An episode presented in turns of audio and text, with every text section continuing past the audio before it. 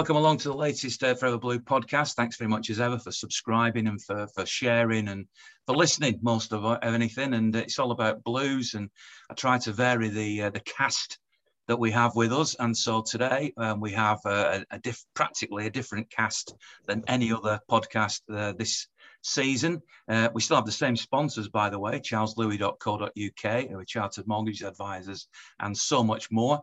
Uh, if you want to get any advice on buying or selling or getting a mortgage or just just anything to do with houses really uh, give them a call uh, their number is on their website charles louis which is the french spelling charles louis uh, and just find them. They're based in the Manchester area. Uh, so give them a call and, and tell them what your problem is, and they'll try and help you best they can.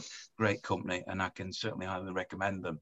And now, in terms of the cast today, um, we've gone for Paul, who's uh, not been with us just recently because he's been gallivanting all over the place. So, uh, welcome back, Paul. Really appreciate you you being back. Uh, we've got two Adams as part of our team. Um, I'm not going to say one's Adam one and Adam's two, um, but the other Adam, Adam W, may well be on next week, but it's Adam P who's on this week, and we have Harlan who is um, has been on a couple of times, but uh, he's always welcome back, of course. So first of all, we've got to start with the uh, the performance and victory at Leicester. Uh, I was there in the end, uh, at the away end. The noise was was really, really good. I mean, it was a fantastic away support. I hope I captured that in the vlog that I did. But the singing seemed to be incessant, and the players obviously they won City, so they you might argue that they would do, but a lot of the players came over at the end. I think Foden, Grealish. Um, Bernardo Silva all threw shirts into the crowd, and there was a great rapport, you know, between the two, and it was nice to see that. Um, and, and one of the things I wanted to ask you three guys as well was, we'll go straight in with sort of quite a big question. I think that was the third time that Pep had picked the same starting 11, which is just not Pep like. And I wonder whether that has been one of the secrets behind the successive 5 0 victories and then the 1 0 victory at Leicester, because it, there seemed to be a real togetherness, you know, a real bond. But that, of course, then leads to you know, Kevin De Bruyne, Riyad Mahrez, Raheem Sterling, John Stones, you know, are they going to be happy uh, with not being starters? And is this the new Pep or is it going to be a completely different team against Leipzig? So I've got a million subjects to go out there. Um, I don't know who wants to start on that, but um, let's just start by the, the performance at Leicester. It was only 1 0, but I still thought it was excellent. Go on, Harlan, you can kick us off. Yeah, um, brilliant performance, Ian. Um, a performance in which we we righted the wrongs of the Community Shield, of course, which is something that was on a lot of fans' minds, and everyone was thinking a bit pessimistically before the Leicester game. Um, I was optimistic that we could get a result because I believe we're good enough, and I believe that the five 0 wins would have given us the the momentum that we needed to go into the Leicester game and win, even though the international break for me came at the wrong time. I don't I don't agree with international breaks coming that early into a season. Um, you know, for sides like us that are, that, that are very good, uh, it doesn't bother us that much, um, as you've clearly seen against Leicester. But for sides that are at the bottom of the league, um, you know that that can sometimes bother them. But going back to us, we we we what we did is we went to the King Power with with like you say a, a, a group full of confidence 10 goals behind us in the league and, you know, a real desire to want to give the fans this, you know, this this start to a month that that helps you, you know, really push on. And to have beaten, okay, a, a very poor by their standards Arsenal 5 0, playing good football, to have beaten Norwich 5 0, but playing good football, and to have beat Leicester 1 0, playing very good football. Um, you know, it just shows you that it's not it's not that you win 5 0. It's not that you win football matches. It's how you win them. And it goes back to what I've said about us that, you know, United can go and win 4 1. They can go and beat Newcastle 4 1, score four goals. And on paper, it looks like they've won 4 1 and everything's hunky dory in the camp. But for me, it's that we have a real process and that we will win more than we will draw and lose because we are meant to win more because we play better football. There's a process behind it, and we are a top team. Whereas they will then lose more games because they are an improvisational side. And for me, yesterday, you saw why we're the champions. You saw why we're City, and you saw why we're a Pep Guardiola side, and we are a theoretical quality, very good football team. And you know, beating Leicester like that yesterday shows why we are in the top three teams, and more than anybody else, the top one team in the league. I must uh, come back to that point you made about international break because it's a good one and it's worth exploring a little bit. But on the Leicester game, what did you think, Adam? I mean, was that as I mean, it wasn't 5 0, but I, I, was still impressed with that because Leicester are going to be one of the best teams in the Premier League, aren't they? Yeah, and the kind of football they play that just seems just perfectly designed to hurt us. And there were certainly some breakaways by Leicester where, you know, if they'd have their shooting boots on, they could have still scored a few themselves, but we could have had a hatful. Uh, it's often it's often the way though with City that you know you, you, can create chance after chance after chance. The more we miss them, the more you start to worry that we're going to get mugged. And I was a little bit worried like that until just before we scored. I think as soon as we did score, I was quite confident we'd go on to win the game. But you just sometimes worry it's one of those games where the XG or whatever it is is, um, you know, not the same as the final score. But I think the performance was great. We looked a bit blunt up front, but um, you know, Torres can't be expected at his age and you know inexperience to just be banging them in every week. We've got to, uh, you know, we've got to have other players who are going to score. And I know we, we've had, we've been sharing them around a lot the last few games. It is it is something on my mind though that there isn't this striker there. Uh, I do think that could come back and bite us at some point this season. And as for picking the same team three games running, I can't help think with Pep being Pep that there must be some sort of message he's sending there, either to the either to the you know the people who buy the players or to the or to certain players who are not getting in the starting eleven. I don't believe he's suddenly for the first time in five or six years decided to, to play the same eleven three times running for purely football reasons. If I'm honest. Mm, I noticed you use that uh, new terminology now. You even caught me out then. XG. Well, this, yeah. new, this, new, graphic that they put up about expected goals, that isn't it? Eh? Yeah. Uh, I love the fact you're into all the all the trendy kid terminology. Not really, not really, but everyone talks about it, don't they? what do you make of it, Paul?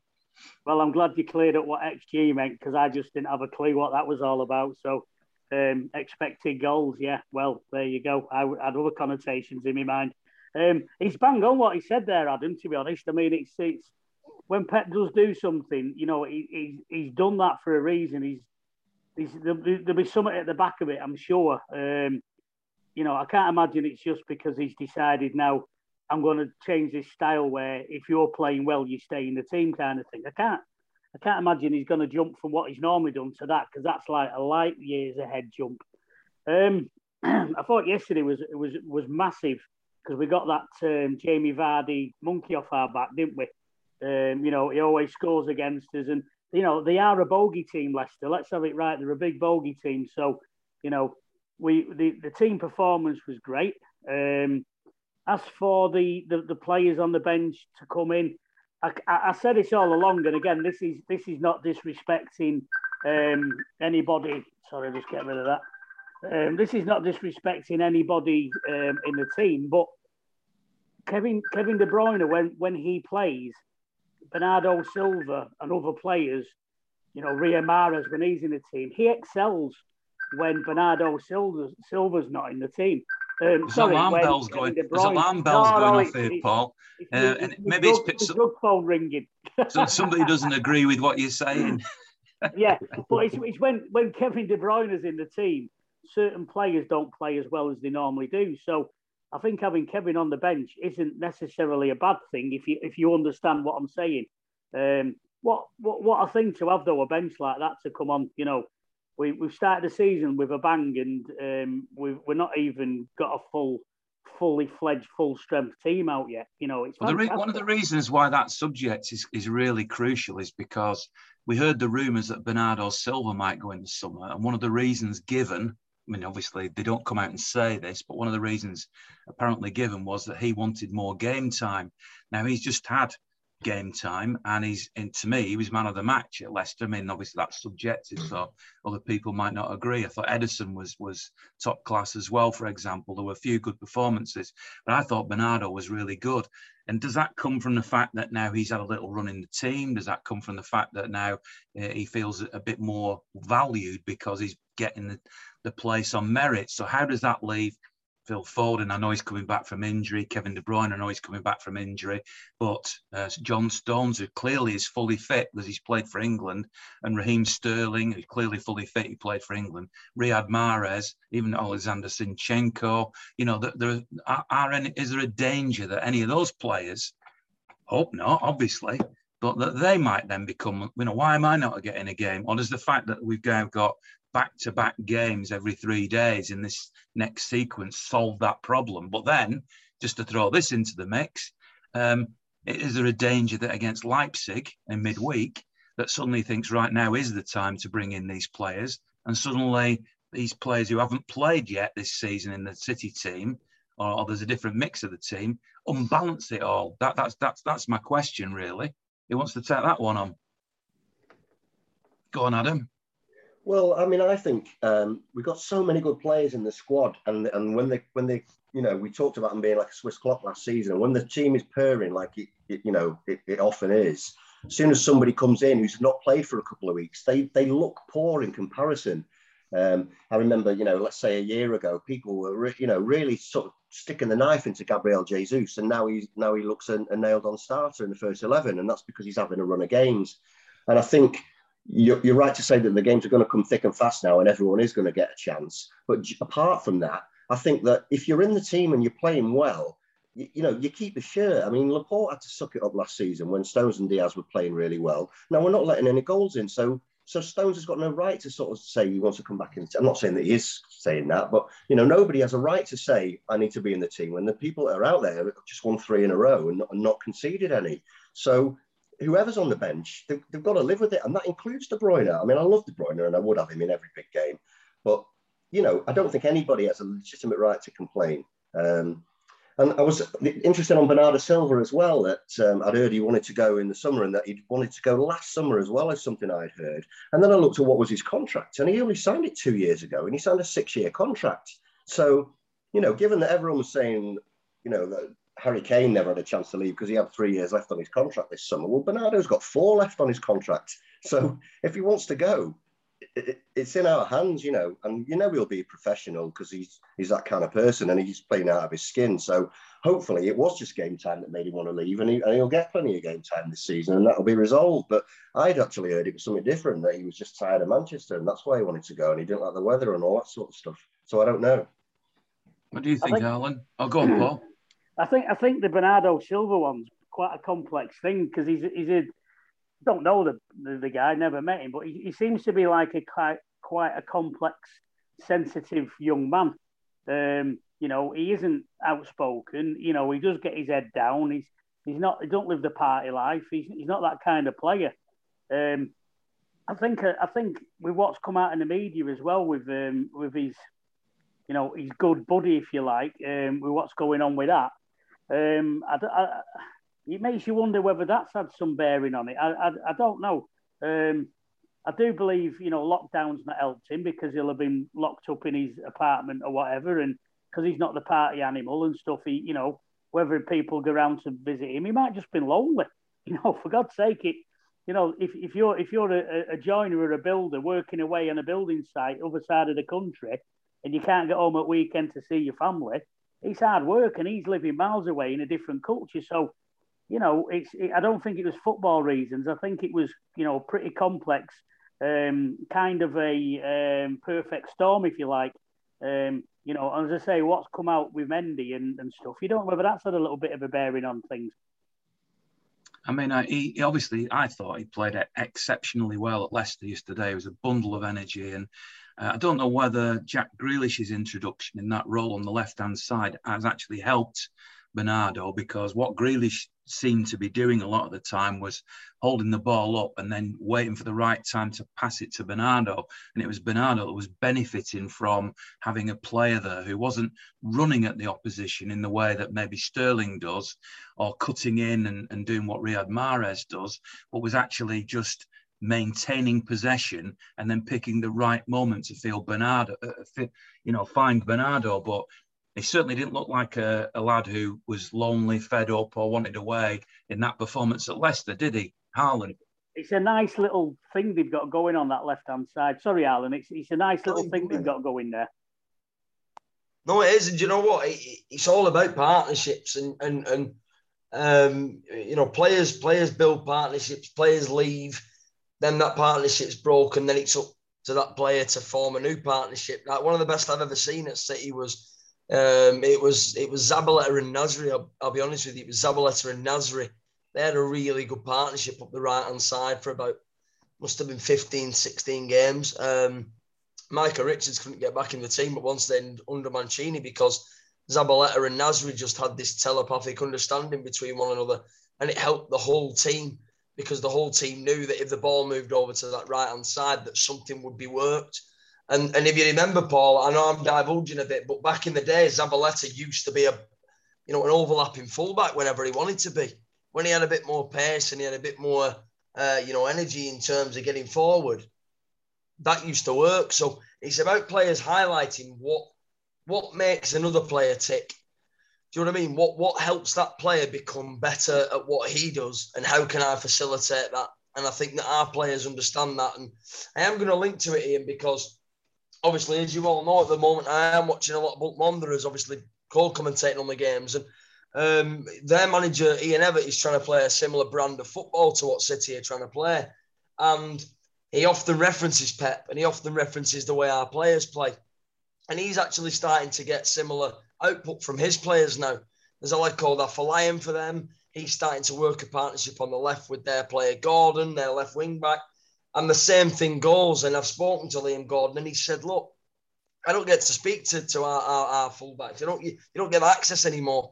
But just to relate it back to City, you ask the player, you know, why does that happen? How does that happen? How is he scoring now? And well, because we work and we, we talk all the time and we're always making sure that each other has got an understanding of where I'm going to be, how I'm going to cover, how I'm going to work for him to make sure he has time and space to create. And um, back to City, I mean that you can see that's working. It's working with Grealish and Bernardo. It works in midfield with with Ilkay Gundogan and whoever's playing in there with him.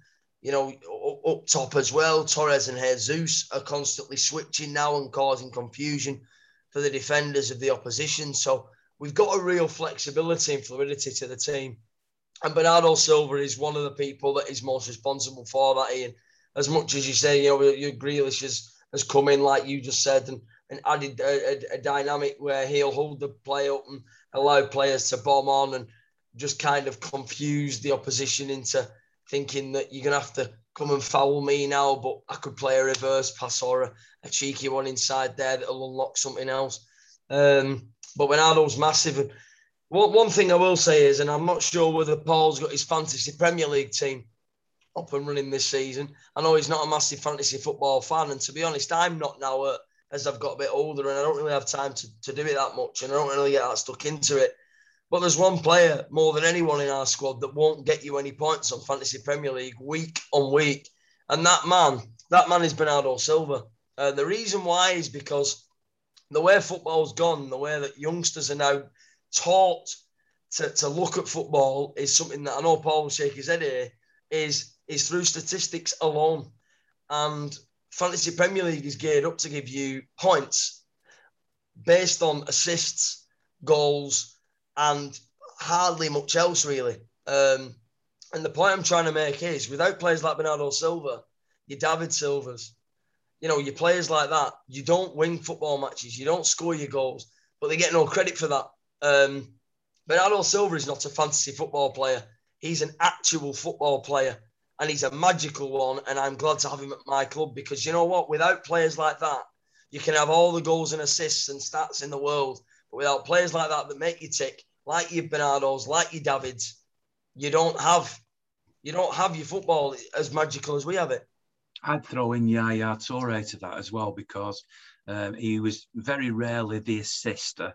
And when you look back at his statistics, uh, what do everybody say? They say how many goals he got in that amazing season that he had, but they forget the pendulum that he was in midfield. I mean, I I've always said on this podcast that I believe. Uh, obviously, it's an 11 man game and, and every play is crucial, but that role that Fernandinho stroke Rodri plays at the moment, which Yaya played you know, which, you know, in previous generations, it might have been Dietmar Hamann or, you know, Nigel de Jong or whatever, you know, different players have played there. I think that's so important. But statistically, you're dead right, Harlan. Nobody gets, they don't get the credit for that because quite often, you know, the, the pass that's made by um, Bernardo Silva, I know he got a goal yesterday, but is the one that leads to De Bruyne crossing for somebody to then tap it in. So it's like, it's almost, forgotten hmm. once the ball's in the back of the net, isn't it? It is, and it was proven that last season, wasn't it? Sorry, Paul, it was proven last season because people only really, and I mean, you know, no offense to anyone, but people really, you know, long term, really started to to really support Gundogan when he started to score more goals, when he started to assist more goals directly. People started going, "Where's this Gundogan been?" And I'm thinking, but he's always been there doing the same thing. He's always been playing the pre-assist that people call it nowadays. He's always been winning the ball back, redirecting it. Um, we mentioned mentioned something the other year about him making sure that he doesn't just whack a ball when it drops to him or doesn't play the risky pass. Sometimes, like De Bruyne would play, he would wait for the opportunity to play a better pass to create a better opportunity for us to probably 80% score from it. And then when he started to score, people are starting to really go, oh, Gundogan, let's create a hype. Let's create a. I was always on the Gundogan hype train. I was always on it. I never got off. I was always on Ilkay's train, and I always will be as well. Adam, let yeah. me ask you about Ederson because uh, I thought, me personally, I thought that was Ederson's best performance in a City shirt yesterday. I mean, first of all, he got the whack in the head, which can't maybe that woke him up. I don't know. I mean, I'm saying that flippantly, of course, but but after that, he made some very brave saves. And my mate, who I was driving back from the game with, um, said that Bert Trautmann. I know this is a completely different era, and obviously he's older than me, but Bert Trautmann used to dive at the feet of players, and Ederson did a bit of that yesterday, didn't he? Uh, yeah, I mean, he's, he's so. I, I can't believe he's not the Brazilian number one, to be honest. I can't think of a weakness in his game. Um, and what I like about him as well is just his ability, is his, his mentality. I mean, he took that kick in the face and was chewing on that, chewing on that tissue when the corner was coming in. He doesn't let it phase him. And when he um, he nearly dropped that clanger, was it against Arsenal where he nearly dropped that clanger? And he, but he does he doesn't let it affect him. He just he just takes every situation as it comes, and it's just a great a great mentality for a keeper to have, I think. All of him. It's certainly a new dimension from what I saw. Um, let me now we pick up on what you said before uh, because it's it's relevant this week, Hal. And uh, you know, there's been some talk. Pep was asked about it at the press conference. Arsene Wenger is, seems to be the instigator of this, of the whole of international football being restructured. Now, it was about a, this time last year, I think, when Super League reared its head, and you know, there was a lot of discussion about breaking away. And now we're talking about maybe a restructure of international football. What Arsene, just to explain this, if you haven't been following it closely, what one of the things that Wenger's saying, the, the headline is that the World Cup would be every two years and the European Championship would be every two years. So basically, every summer there would be a an international tournament. But what he's also suggested is that maybe I mean, next year it's going to happen with the Qatar World Cup. There's going to be a break in November stroke December for the World Cup. and what he's saying, this leads back to where you were before, Harlan, is instead of having these international breaks, of which we have four during the course of the season, we've had one, there's another one in October, another one in November, and I think it's March. Instead of having those, well, and we saw what happened with Brazil with players traveling into red zones and everything like that, that what you do is you set a month apart in the season, you have a break, you have a month, and during that month, all of the qualifiers are all played, um, you know, during that time. And then you have these international tournaments in the summer so that the domestic football can be played more continuously. Is that a good idea? Bad idea? Paul, you're chewing on that one. Let, let's see what you're going to say. Yeah, I mean, it's whether it can be synchronized through all the the, the international uh, uh, bureaucracy, if you like. Um, I'm pretty sure, you know, because we only see it from a, a, an English British point of view. We don't see it from you know other other leagues and when when their seasons are and stuff. I mean, for me, you could you you, you could probably take um, all the international games and play them on FIFA because um, I've got that much interest in international football that just do just get get the lads out, get these young FIFA kids out, and uh, have an international tournament and let that let that be gone, and let the real people get on with the uh, proper stuff, which is the Premier League. That'd suit me down to the ground. That.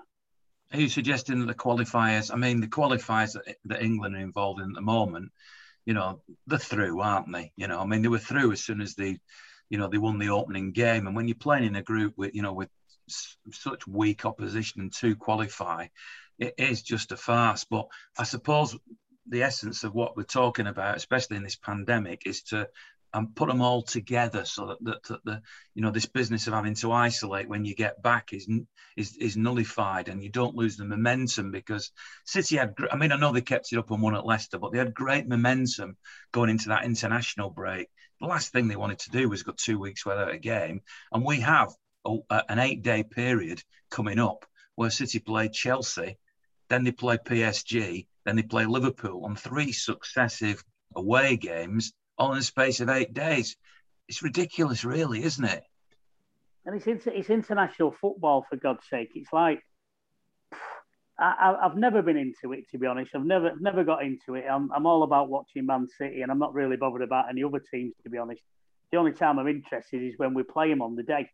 Um, I just, I mean, I, I've just been on holiday. I went away on holiday, so the season gets started, and I missed two home games, I think it was, because I was on holiday. I then come back off holiday and it's an international break. Why don't they just have them international break before the season starts?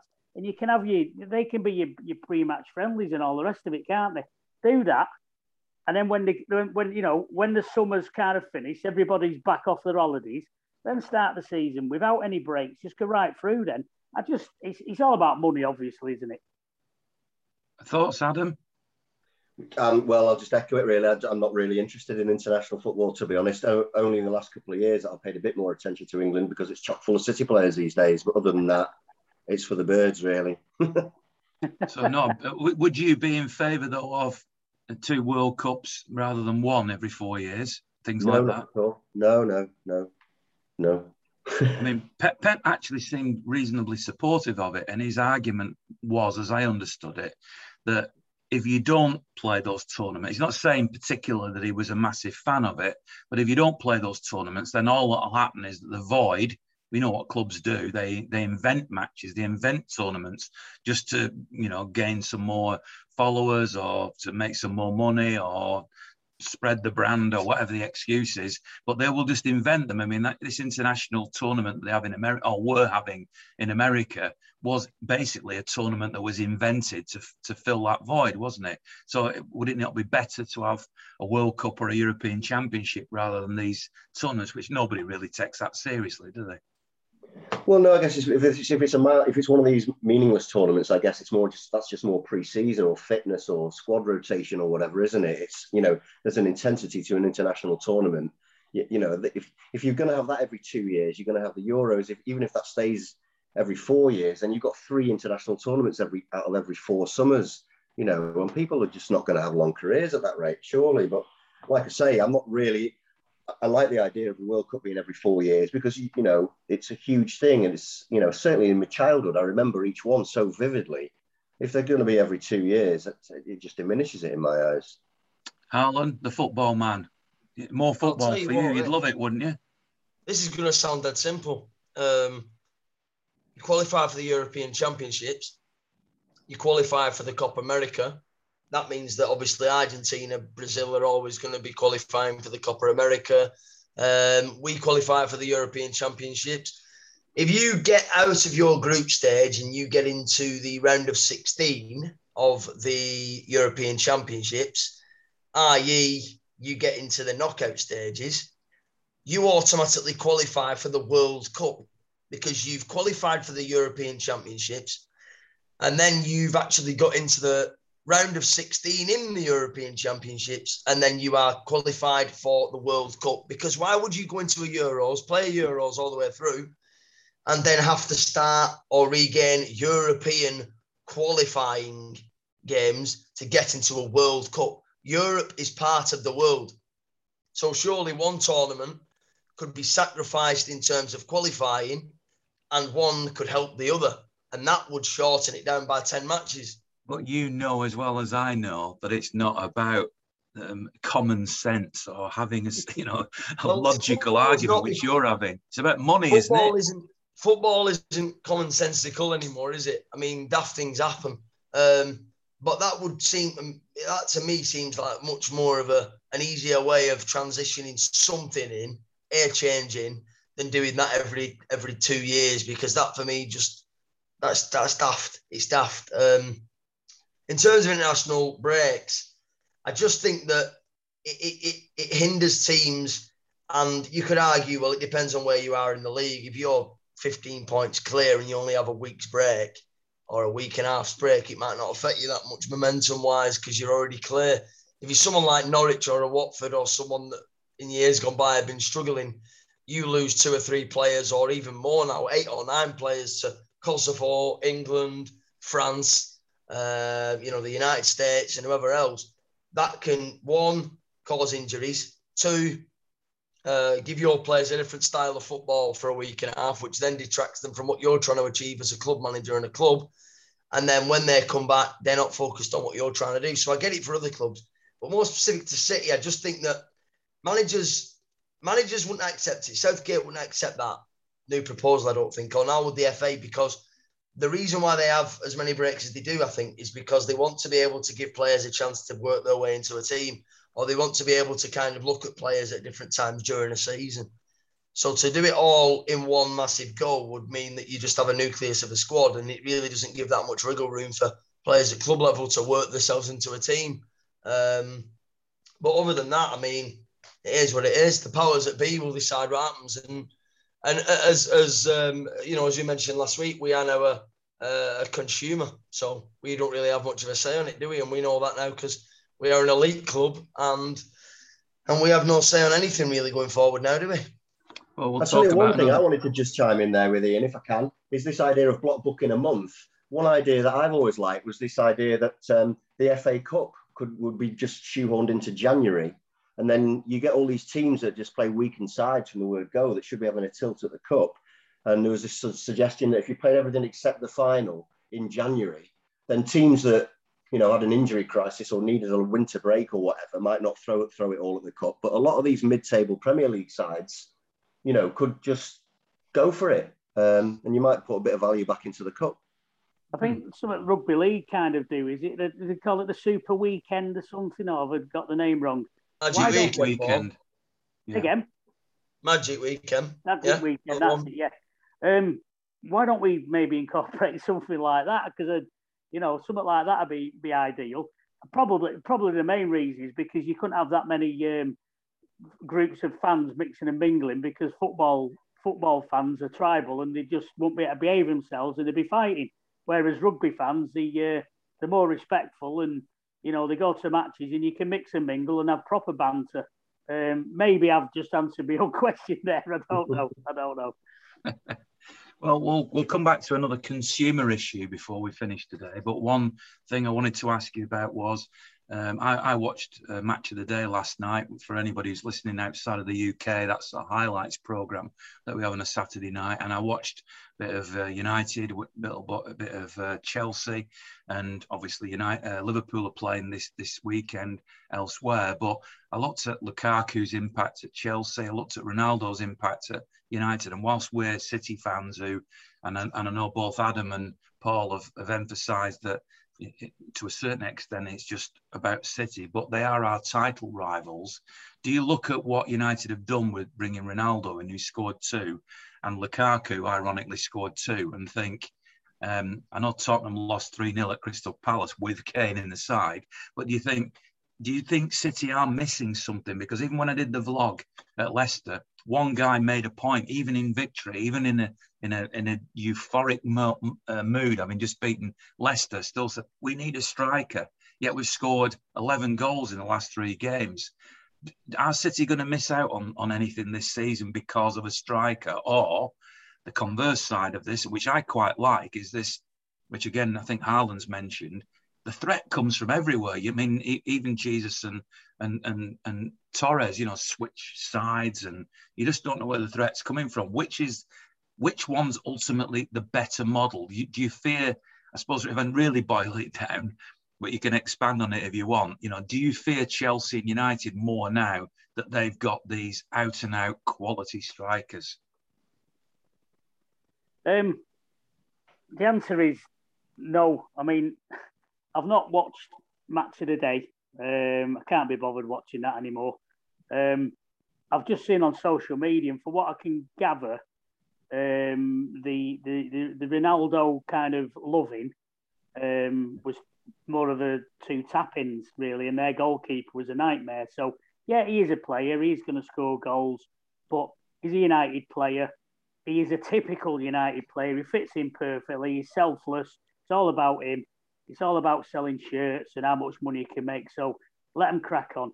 Um, so no, United, yeah, they'll score more goals, but it just means that uh, Fernandez or whatever he's called, or was Fernand, I don't even know his name, the little the little Portugal guy, he won't score as many penalties. So I'm not really bothered about United. Uh, Chelsea, yeah, we should have signed Lukaku for my feelings. I've said it a load of times. Um, having said that, he was too expensive in the end. So yeah, we should have got him. Um, I'm not bothered to be honest. I, you know, we're scoring goals. We we we're bamboozling teams. You don't know where the goals are coming from. Harry Kane, I think we dodged a bullet. Um, you know, he's done. That's it. He's going to retire uh, out to pastures uh, when he retires from uh, Tottenham with no, you know, no no trophies, nothing to nothing to shout about. Um, no, we Pep's reinvented football already in the Premier League. Watch every team now. They're all trying to play it out from the back. They're all trying to emulate what City do. Even the England managers try to do it. Um, it shows you how good we are because we do it well and everyone's trying to copy us. And, you know, we make it look so easy, but other teams prove it's not that easy. Um, why do we need a striker? Because everyone in football, since the day one, the position is on the field as a striker, as a man up front goal scorer. Um, who who says why not break the mold? Who, who says Pep's reinventing the football game? Why do we need a striker? Only because people say you need a striker. And when you, you buy your teams on fantasy football, there's a position to pick from strikers. We don't need a striker. We can score a goal. You don't matter position you're in, does it?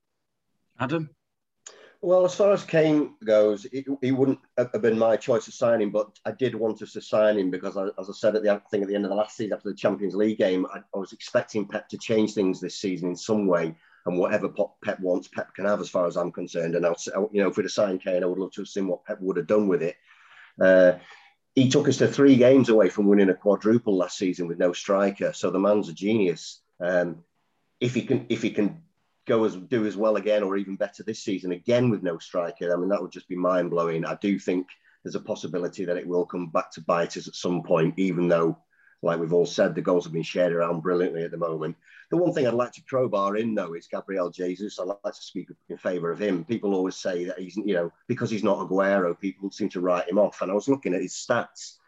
Um, he's played 10 more times for City than Edin Dzeko played for City, and he scored nine goals more than Edin Dzeko scored. And yes, people seem to think of Dzeko as this person who guaranteed you goals, and, and Jesus doesn't score. But those stats say that's not the case. And there's also the fact that he's played, you know, most of his games that he's played, he's played from wide and, and from off the bench. So his numbers are, are absolutely goal scoring numbers as far as I'm concerned. And I'm just delighted to see him getting a getting a run of starts at the moment. And he could come on in the second half of the season and, and surprise a few people. You can't really argue with that. Are you? Uh, would you have liked to have seen? Well, let me go back to the original question for you, Harlan. Do you see United and Chelsea as major threats now because of their investment in Ronaldo, who's undoubtedly, whether we like him or not as City fans, his track record as a goal scorer is phenomenal. And Lukaku now seems to be at the peak of his career and adds a completely new dimension to a team that that beat us in the Champions League final and the FA Cup semi-final last year. So they seem to have improved. Do you, do you worry about them too in the in the competitions that we could face them in this season?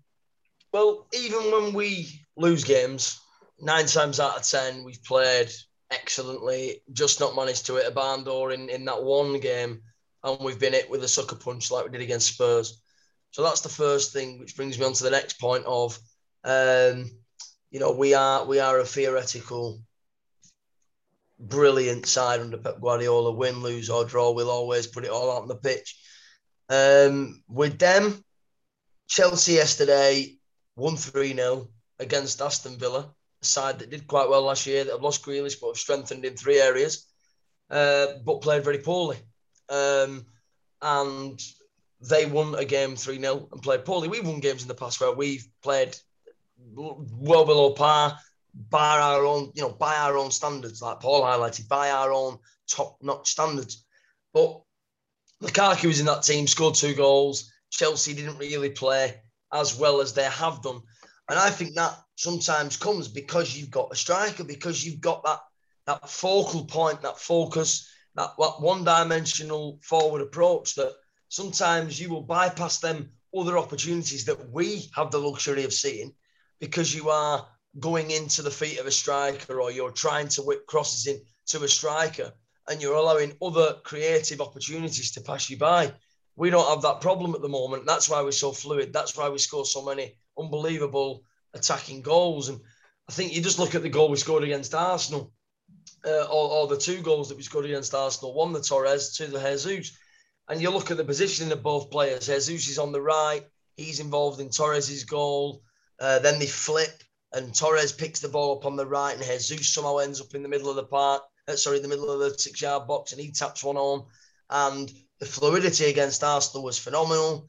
Um, you know, because of that that lack of a striker, even though we had one on the right wing. Um, United, you know, they brought Ronaldo in. I'll be lying if I said didn't get a bit excited about him maybe coming in because I thought, you know what, it'll be good to have a lethal, lethal player in the box that will probably score us an extra 10, 15 goals a season um, and maybe get us over the line in a competition. The more I thought about it, um, again, like Paul said, um, a bit like Argentina with Messi as well. The reason why Argentina haven't been successful over the years is because they rely too much on Messi. I watched Argentina playing in a game at the Etihad actually against Italy, and uh, Messi didn't play in it. Lanzini played from West Ham, and Argentina were phenomenal that night. And the reason why is because every other player had to come out of their skin and come out of their shell and said, I agree with that. Can I just I, I chuck in one stat here, Harlan? I heard that when uh, he left Juventus, I think he scored 100 goals for Juventus in three seasons. But the total number of goals that Juventus scored in those three seasons was an average of 20 goals fewer than the five seasons before Ronaldo joined them. So he got bags of goals, but everybody else stopped scoring. Well, that's it, Adam, and that's the point I'm trying to make. You know, the fact is that that you know he he will score you goals, but he will also detract and and and, and take away from every other player on the pitch. Um, yesterday there was times where I'm watching the highlights on match of the day. That's all I saw, but he he dribble, uh, he'd do a step over and take himself down a dark alleyway, and then find it hard to work the ball back in. Whereas if that was us, we'd play that extra pass, it'd unlock something else. And yeah, he tapped two goals at the back post. But United yesterday against a very, very, very, very poor Newcastle with a very poor goalkeeper that allowed two very poor goals to bypass him from Ronaldo. Um, should have been beaten by seven or eight. Um, they weren't beaten by seven or eight because, for me, Ronaldo was on the pitch. Tell me I'm tell me I'm wrong. Um, he would have stopped us playing the beautiful brand of football we play, as far as I'm concerned. And I think I'll be honest with you, a striker, an out and out striker, probably would, unless it was the one and only Erling Haaland that is very combative, very agile, very good, knows what he wants, knows what other players want, and will give other players time and space. But if you're an old fashioned striker, which I don't think we need, you would limit us to what we do and you would take something away from this City team. I'll take it from that answers then that all three of you seem re- reasonably calm then about what United and uh, Chelsea have done. Paul, can I can I just sort of say on the, the striker thing?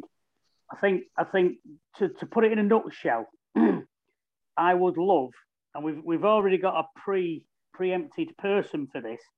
It'd be very nice in the old-fashioned terms, as Mike Bassett would say, get stripped off, lad, and bring the big lad up front and knock us a goal in. It'd be great. It's sort of like with 20 minutes, 10, 15 minutes to go, maybe, that, you know, we can't break through. We, we've tried everything. And to unlock the team, all you need to do is basically change your formation a bit, stick a big lad up top, and get him get him to knock some headers in. Which Ronaldo, that's all he does now. That's all he does. He sits in the middle hangs around the box and you know leaps like a big ballerina to get the ball in the back of the net. So we've got that. We've got that in the lap. You know, you don't have to go out and buy loads of expensive strikers because they're only going to be playing possibly in a plan B. So he can sit on the bench, he can do all that stuff, he can play in the cups. But when we need a plan B to unlock the teams in a Champions League final, when literally you've got to get yourself a goal, we've tried everything else. What better than that? We don't need to go out and buy an expensive striker. We've got them at the club already, and they'll do that role to, to come on for 10, 15 minutes. And he'd be happy to be in that role as well. Right, another subject now. We've talked about this on the podcast before. Um, obviously, Adam will know more about this than anybody because of his previous role on City Matters. And we've had Mark Todd as a new addition now to our squad, and he's, a very welcome addition. He's obviously involved in City Matters right now. Tickets remain a, a big talking point. We have a WhatsApp group within the uh, Forever Blue team, and uh, I saw Paul and and um, Andy, another member of the squad, talking about very briefly, albeit, but you can expand on it now if you want, Paul, about the the you know the ticketing now, specifically about the cup scheme. So to, for those who don't necessarily attend matches, because lots of people listen to the podcast all around the world, for which I'm very grateful. But for those who do attend matches, they will understand this. But those who don't, if you sign up for the Champions League scheme, for example, you sign up for it in I guess in July or something like that, August, and then we don't even know the fixture dates, and then the, then you commit to all three of the home Champions League games, and in theory, all the way through to the end of the tournament. Uh, but the restriction this season is that if you can't make a game, uh, unlike in the league where you can pass it on to family and friends, uh, you know you've committed, you get the money taken from your account. But if you can't make it, I, I think there's a Jewish uh, um, holiday on Wednesday, for example, when City play Leipzig, which may affect uh, some attendance. Uh, you can't pass the ticket on to anybody else. You feel pretty strongly about that, I know, Paul. So, you know, you tell me what you think about that. Yeah, I mean, it's, it's I run a business, um, and midweek games are notoriously diff- difficult for myself to get to. So you know, I sub I subscribe. You know, we got to the away matches together and everything in in Europe, and you know, I subscribe to the to all the cup competitions because I want to go to them. But there are some times where I just can't make that game, and it's last minute. You know, it literally could be last minute. I could have a, a job that does pear shaped, so I can't make the game. Whereas before, my season ticket would be at home, and because it's Champions League game, I can ring someone up and go, listen, I can't make it my ticket's at home, someone would pick it up and use it. So my paid for ticket is going to somebody free who would not normally perhaps maybe go to it or couldn't get to it. So my seat got somebody sat on it. Now I know it's kind of got a bit complicated with these electronic tickets about transferring stuff, but you can't even do that with your Champions League ticket. So we're setting ourselves up to have empty stadiums here. You know, there's a lot of people midweek who they struggle but there's a lot of people who want to go. So we've signed up to the cup scheme. So in effect, sort of like they've got our money, and then we might not be able to go to it, and can't pass it on to somebody who could get an opportunity. You know, that could be a future fan who's never been to a game before, who thinks, "My God, this is fantastic!" This, and sign up and join in and be a fan for the next forty years. You know, it's it's City get things so right on the pitch, but for me at the moment, the the the off the off the field, the electronics, shall we say, side of it, the IT side of it, is a shambles. I don't know who's running the match day experience. Well, I know Danny Wilson. It'd be interested to get a word from him, and maybe he'd like to come on and explain it all, which would be nice. Um, you know, I don't like talking about people when they're not here to defend themselves, but I got a text message as well this week to say that my ticket I've bought for Leipzig on Wednesday hasn't been paid for because I've not updated my credit card things. Now, my season ticket's been taken out, so it's obviously updated. So, because of a glitch in the system, it's not updated the payments to all the cup schemes. Now, how many people have not checked? How many people are going to turn up on, on, on Wednesday and can't get in because the payment's not gone through? You know, it's just a shambles. People are going to turn away and just go, you know what? I can't be bothered pressing all these little buttons on me, uh, me, me phone. I can't even see them. I'm just going to not bother going to this this Wednesday's game, pay for it, and not bother turning up, and not letting anybody sit in your seat. What you've perfectly illustrated, apart from anything else, what you're perfectly illustrating, Paul, is the amount of stress. I mean, I bought tickets for various big events in the last few weeks, and as soon as you click on buy, you know, it's there on your phone and or a paper ticket or something like that. No stress yet. All I hear all the time, constantly from supporters, is how stressed and how worried they are about everything. I mean, as we're recording this on a Sunday, the game against Leipzig is three days away yeah, as far as I know, nobody's actually got the ticket on their phone or are able to print it at home yet. Even and, and so the club might say, well, don't worry, it will appear there. But do they not understand the level of anxiety? Yeah. And, and those who would, fans who don't live within easy drive of the Etihad can't go down and sort it out, or might not be in a position to get there two or three hours before kickoff. So this is all going to just add to the stress. It might all work out in the end, but why are we getting so stressed about something? If this, if you were, if you're having all this stress from buying something from Sainsbury's, you just go, you know what, I'm going to go to Asda from now on. You know, oh. Sodom. Problem, but with football, with, you don't do that. You stick with your team no matter what they put you through, don't they? The problem is they've got a captive audience. There's no other business model like it. You know, it's not like you can say there is, oh, you know, I'm a massive fan of shopping at Tesco's.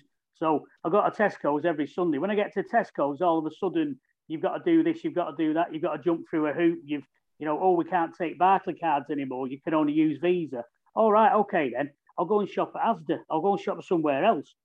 You can't do that at football because it's in your blood and you love it. And the clubs, not just City, all clubs know that. You know, all clubs know that we can't walk away.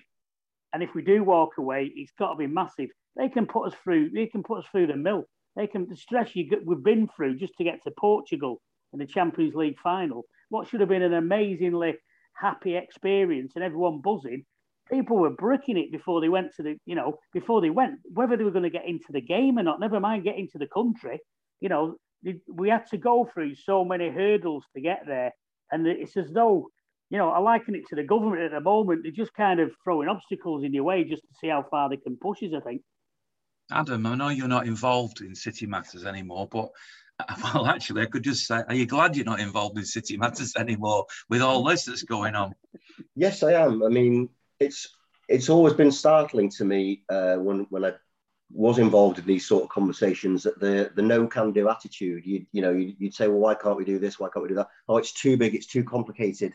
And I was always astonished because I'm thinking it's you know it's fifty thousand seats. It's a, it's a it's a tiny number of, of, amount of data. You know, we were talking about Tesco's and Asda there. Imagine if you got your, to your Tesco till with your, your club card or whatever, and you, your, your Tesco points didn't work. Well, they have millions of customers, tens of millions of customers, and they have an IT system in place that can work. So I just don't understand why, when you, you talk about a stadium with 50,000 people, you could manage that on a spreadsheet. Um, so I find it's just laughable the you know the, the IT shambles that, that, that comes out. Um, as for this scheme itself, I mean, I would say the one thing the club would probably say is nobody's forcing you to join that scheme. I guess they are forcing people in some way because, uh, you know, people are worried about missing out on bonus points if, for not joining the scheme. Um, and, and I would I would like to widen that to a wider conversation around ticket points and about everything. I don't understand why these schemes still exist. We talked at least three years ago in City Matters about having a fluid number of of points per game. So, for example, if we, you know, imagine we'd drawn Shakhtar again this season, who would want to go to that game? But there's nothing could stop them just saying, well, it's 100 points for this. You don't have to have a scheme where people are signing up blindly before they even know the dates and the opponents of games. You can just say, if you come to this low demand game, we'll reward you with some more points. You know, that's a, a much more intelligent way to to manage the incentivizing of people to, to commit, I think the points this uh, uh, thing is is relevant, of course it is, but even more basic than that is the fact that um, you're signing up for the Champions League scheme, you're signing up for three games, and you may not be able to go to one of them or two of them, like Paul has said, for uh, family reasons, for dramatic reasons, for just just anything that, that could. But now the fundamental, basic human right you know, of passing your ticket on to somebody else has been taken away from you. So you have paid for a ticket that you cannot use. Now, how can that be right? I mean, if I, well, I, I bought say, a ticket for I would say don't join the scheme then and uh, just buy your ticket for the games you can attend. But also, I do I do take the point because because Danny Wilson repeatedly said that the stated aim was to ensure that all seats are filled for home games, and this totally does go against that. I totally agree. Have you got a view on this, Alan? It's, it's, it's like so you know you, you don't want to miss out on the group games. Now the club did something really good. Uh, not last season in the Champions League God, we've had COVID since the year before, uh, 1920. We did a package for adults and children where you could buy all three matches for a set price. Um, that was really good because uh, what that allowed you to do is then once, once you knew the games, you were able to go right. It's Lyon. It was Lyon Shakhtar, and uh, well, it's not like me to forget. Is it Lyon Shakhtar? and we played the third game. Was it wasn't half an hour? That was the season before. Anyway, regardless of the game, um, you got all three matches, um, and I thought it was a really nice thing because it was like right, I've got all three games sorted. There we go. Um, the, the, the, one thing with with the club is that we're not doing stuff that good. One thing after the other. We'll do something good, and something bad. We won't do it and everything that you've done good, fans will go, well, that didn't last long, did it? Because now that's happened.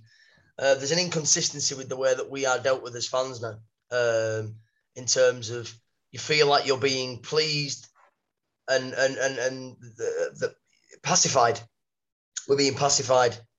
You know, there'll be a little carrot dangled. If you take the carrot, you know, everyone's happy. They think, you know, that carrot will that carrot will make me see better uh, and then uh, and then and then something gets gets done bad again. Um, sorry, sorry, just, just to, just to interrupt on that point. I think you're right there. I think he's because what tends to happen is you you, you go on social media and you can see on social media what as soon as soon as I I'll use myself for an example. As soon as I get on Twitter and have a moan about this, or a moan about not being able to go to the Everton game because I've not been selected in the ballot and blah blah blah, someone will go on and go, for God's sake, look at the fantastic football we're playing. Yeah.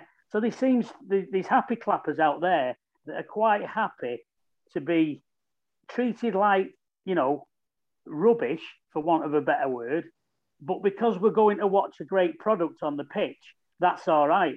Well, that's not the case. You know, that's that's not the case. It shouldn't be like that. You know, you should it should be from I've just booked a ticket. I've, I've not been to a, a concert or a show or anything for two years. I've just booked a ticket to go to the Middleton Arena to watch Clinton Baptiste. Can't wait. So excited about it. I went online. I went on this little thing. There was a picture of where where the seating plan.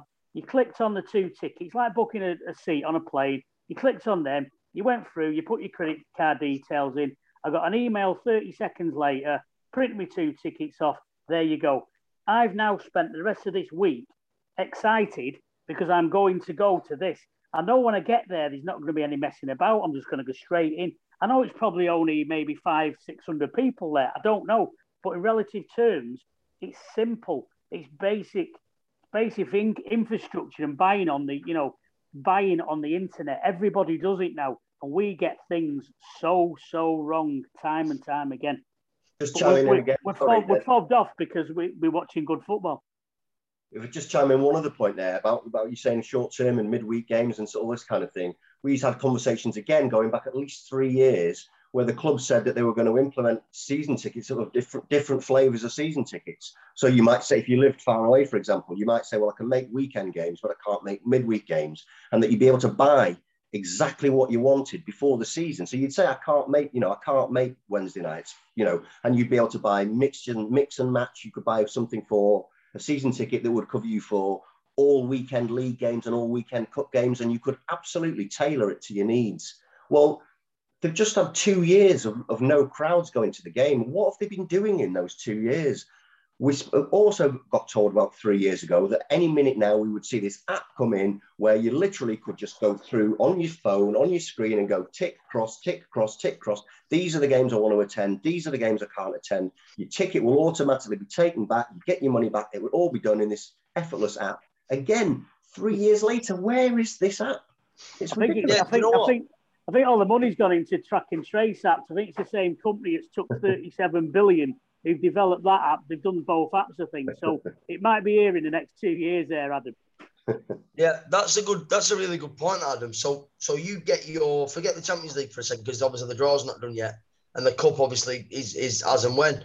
But if they actually provide you with a list of 19 games at the start of the season, um, and you went on like you can't like when you go on now to your account, you can see all the games listed now, and it says ticket, ticket, ticket, ticket, ticket, and then you just get your e-ticket off if you want an e-ticket, or you just on your phone now like normal.